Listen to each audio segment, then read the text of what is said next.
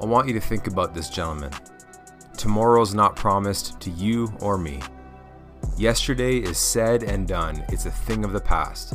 All we have is right now. The very moment that we are breathing, right now, is what we have.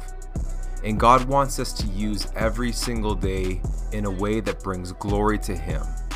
It's a blessing. Today is a blessing, it's a gift from God.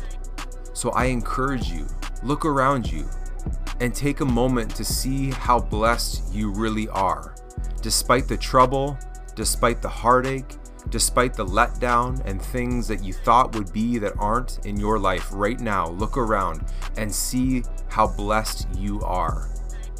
Don't let this day slip by without giving God thanks, without giving God praise. Today is a gift from God. We trust Him for today. We live for Him today. And if tomorrow comes, we'll do it all again tomorrow. Moment by moment, we trust in the Lord. Today is a blessing. The time you have today is a blessing. Use it wisely for the glory of God.